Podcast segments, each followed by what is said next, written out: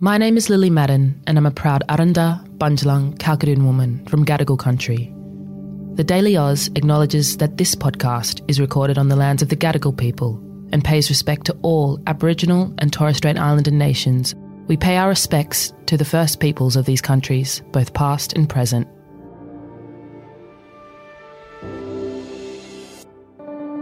Breaking news tonight here in Top Story. Tonight, a verdict for the fallen crypto king. Sam Bankman Fried guilty on all seven counts of fraud and conspiracy. Good morning and welcome to the Daily Aus. It's Tuesday, the 7th of November. I'm Sam. I'm Zara. Sam Bankman Fried was once the crypto king. Now he's facing more than 100 years in prison. It's one of the most spectacular rise and fall stories of basically anyone in recent memory. In today's episode, we're going to look at the rise and fall of SBF and what his conviction means for the crypto world moving forward. But first, Zara, what is making headlines this morning? Well, Prime Minister Anthony Albanese will conclude his four day visit to China today. He met with Chinese President Xi Jinping in Beijing on Monday after attending a trade fair in Shanghai. The trip was the first by an Australian Prime Minister to China since 2016, with Albanese describing the relationship with China as important. Public drunkenness will be decriminalised in Victoria from today, coinciding with the Melbourne Cup. It comes after an announcement from the state government back in January. A health based approach, including the implementation of sobering centres for those publicly intoxicated, will replace criminal charges. It is the first Tuesday of the month, which means that the Reserve Bank of Australia will meet today, with experts tipping an interest rate rise will be announced. It comes after the International Monetary Fund last week said that national inflation is still too high and recommended the RBA continue to lift rates here in Australia, as well as further governmental measures to limit inflation. And today's good news Ischia Brooking has become the youngest ever player in A League history. Brooking made a brief appearance for the Western Sydney Wanderers, aged two weeks shy of her 15th birthday, that is young, in a match against the Newcastle Jets on Sunday. Pretty much exactly a year ago, we got the news that FTX, which was one of the world's largest cryptocurrency exchanges, had filed for bankruptcy, and that was following a string of quite shocking revelations about how it worked. I feel like in that one sentence alone, there are about 10 acronyms Ooh, and we are in four shortened now. words. Yeah, one of those things that like everyone assumes you know, but no one actually knows the meaning of. Um, what's Isn't that just crypto all up? Completely? I don't think I could give you a definition. Okay. Anyway, Well, let me try give you a definition. Whoa, whoa, no, but I want to know specifically what a crypto exchange is. Well, that's exactly what it sounds like. It's an online place where crypto is exchanged. And when we talk about cryptocurrencies, we're referring to a class of digital assets or digital money. Mm-hmm. They exist entirely online. Mm-hmm. And there are plenty of different cryptocurrencies. The most famous one that you have definitely heard of is Bitcoin. Mm-hmm. But there are many, many more. You can own them and you can buy and sell things with them. And crypto popularity has exploded in recent years. So advocates say they offer protection against theft and fraud because there's always a record of the transactions, and that it presents a way to transact free from the control of governments and traditional banks. Wait, before you go on, do you own crypto? I do I do dabble in a little bit of crypto. Why? Because I am curious about the potential of different ways of doing things. It's Okay. not very much money, um, and it was a lot more than it is now. Okay. Um, but I think it's interesting the way that you can have different financial models, and I thought I'd throw a little bit of cash in there. Okay, so you're a crypto bro. Um, so what are the? You've outlined why people could and would buy crypto. Yeah. What are some of the downfalls? Well, critics of cryptocurrency say that that same fact that they're removed from governments and the watchful eye of regulators makes them riskier because they don't have the steady backing of, say, the US government for the US dollar or the Australian government for the Australian dollar. okay, so you've spoken there about cryptocurrencies, but in your opening little spiel, you also referred to FTX, Yeah. which is a crypto exchange. So where you trade those currencies.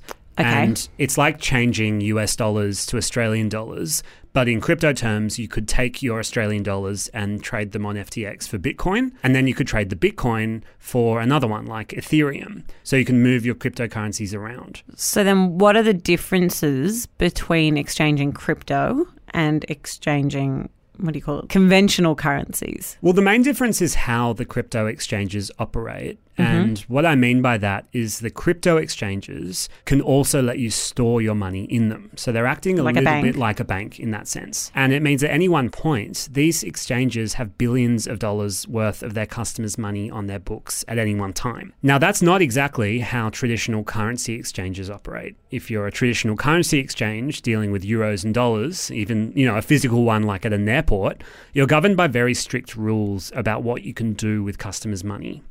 But because the crypto industry is, of course, new and relatively unregulated, that isn't the case here for crypto exchanges like FTX. They were operating pretty much outside of the view of regulators. Mm-hmm. Their financial records were a bit murky, and the safeguards that would normally be there just weren't there. So we had this situation where nobody was even really thinking about how much of people's money FTX had on hand and what they were actually doing with it. And then all of this came to a head a year ago when we found out FTX was doing some pretty dodgy stuff. What exactly went wrong with FTX? What you said, dodgy stuff. Yeah. What does that actually mean? So FTX was taking its customers' money. Remember, we've got billions of dollars we're talking about here. And it was siphoning it into a sister company called Alameda Research, which was an investment company. And Alameda was investing customers' money with no transparency on really risky investments. So essentially, you can think about it as they were gambling with the money that people had put into FTX. And what that meant was that it had billions of dollars tied up in a form that could just vanish if FTX got into trouble. So, what this all meant for customers is that when they logged on to FTX, they would see a screen with how much Bitcoin they had, how much of other coins they had, their holdings. But while their account and that screen showed the value they had invested, FTX was actually doing other things with that money through the sister company Alameda. And this presumably caught up with them eventually. It sure did. How did everything come to light about the story? Yeah, so in November last year, we started getting media reports from crypto publication Coindesk about all of this. And then some other major crypto players also started to voice concern. Brian Armstrong from Coinbase had a lot of suspicions about SBF and FTX. He was wondering where'd they get all this money? And in response to all of this reporting, people started to get a bit worried. Now, Binance, which is another crypto exchange, actually a rival of FTX, they'd invested some money into FTX. But when they pulled their money out of FTX, that led to widespread panic. That was a big symbol for the market. After that happened, everybody wanted to get their money out. But FTX, of course, having tied it up in all of these risky investments, didn't have people's money on hand to give back to them. So they filed for bankruptcy. Everything totally unraveled. And FTX's 31 year old co founder, Sam Bankman Fried, who we call SBF, was arrested on grounds that this business structure was illegal and that he had defrauded his customers. The story of SBF is just so fascinating. I mean, it does feel like a fall from grace. It feels a bit like an Icarus flew too close to the sun. Yeah. You know, every front page had his face on it as the next big thing. He was on the Forbes cover. He was on every cover. Yeah. And like the whole tech world looked up to this guy and turns out wasn't doing very good stuff. Well, this was the king of crypto, and he was a really prominent face of the entire industry. And he actually played a big role in making crypto mainstream. You know, FTX ran Super Bowl ads with celebrities. Like I was saying, it's FTX. It's a safe and easy way to get into crypto. And because of that, and because of his prominence in the space, SBF himself became something of a celebrity, and he developed this persona of almost a bit of a boy genius.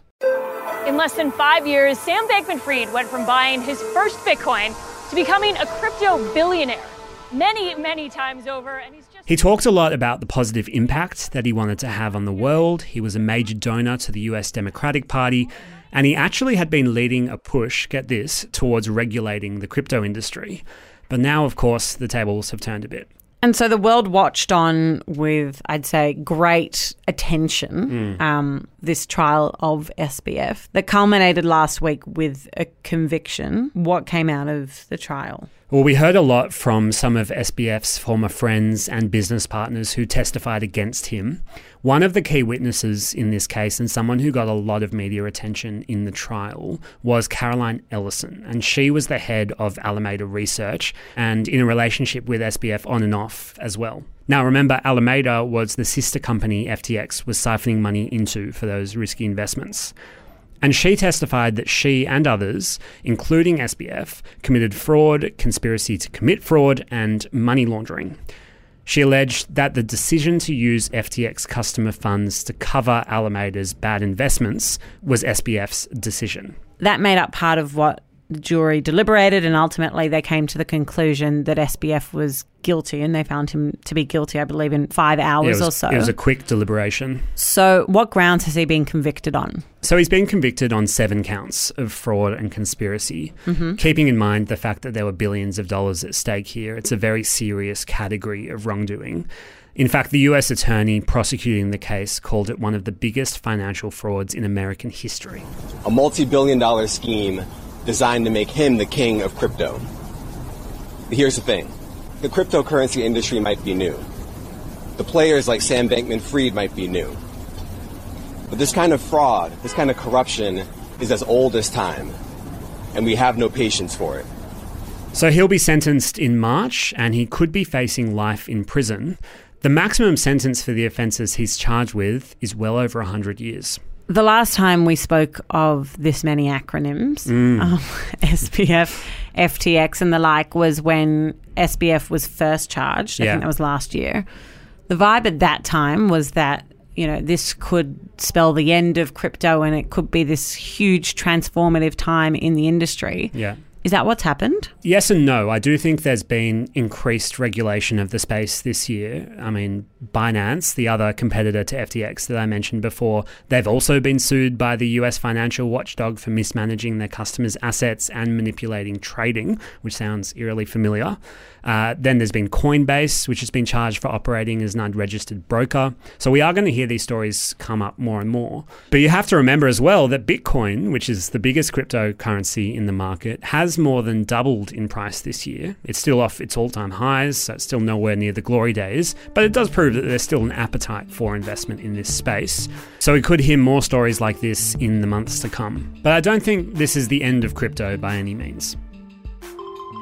Thanks for listening to the Daily Aus today. We would really love it if you could leave us a review and rate us on Apple Podcasts. It's a really good way for us to get the word out, uh, get more people listening to this pod, sharing it, and hopefully enjoying it.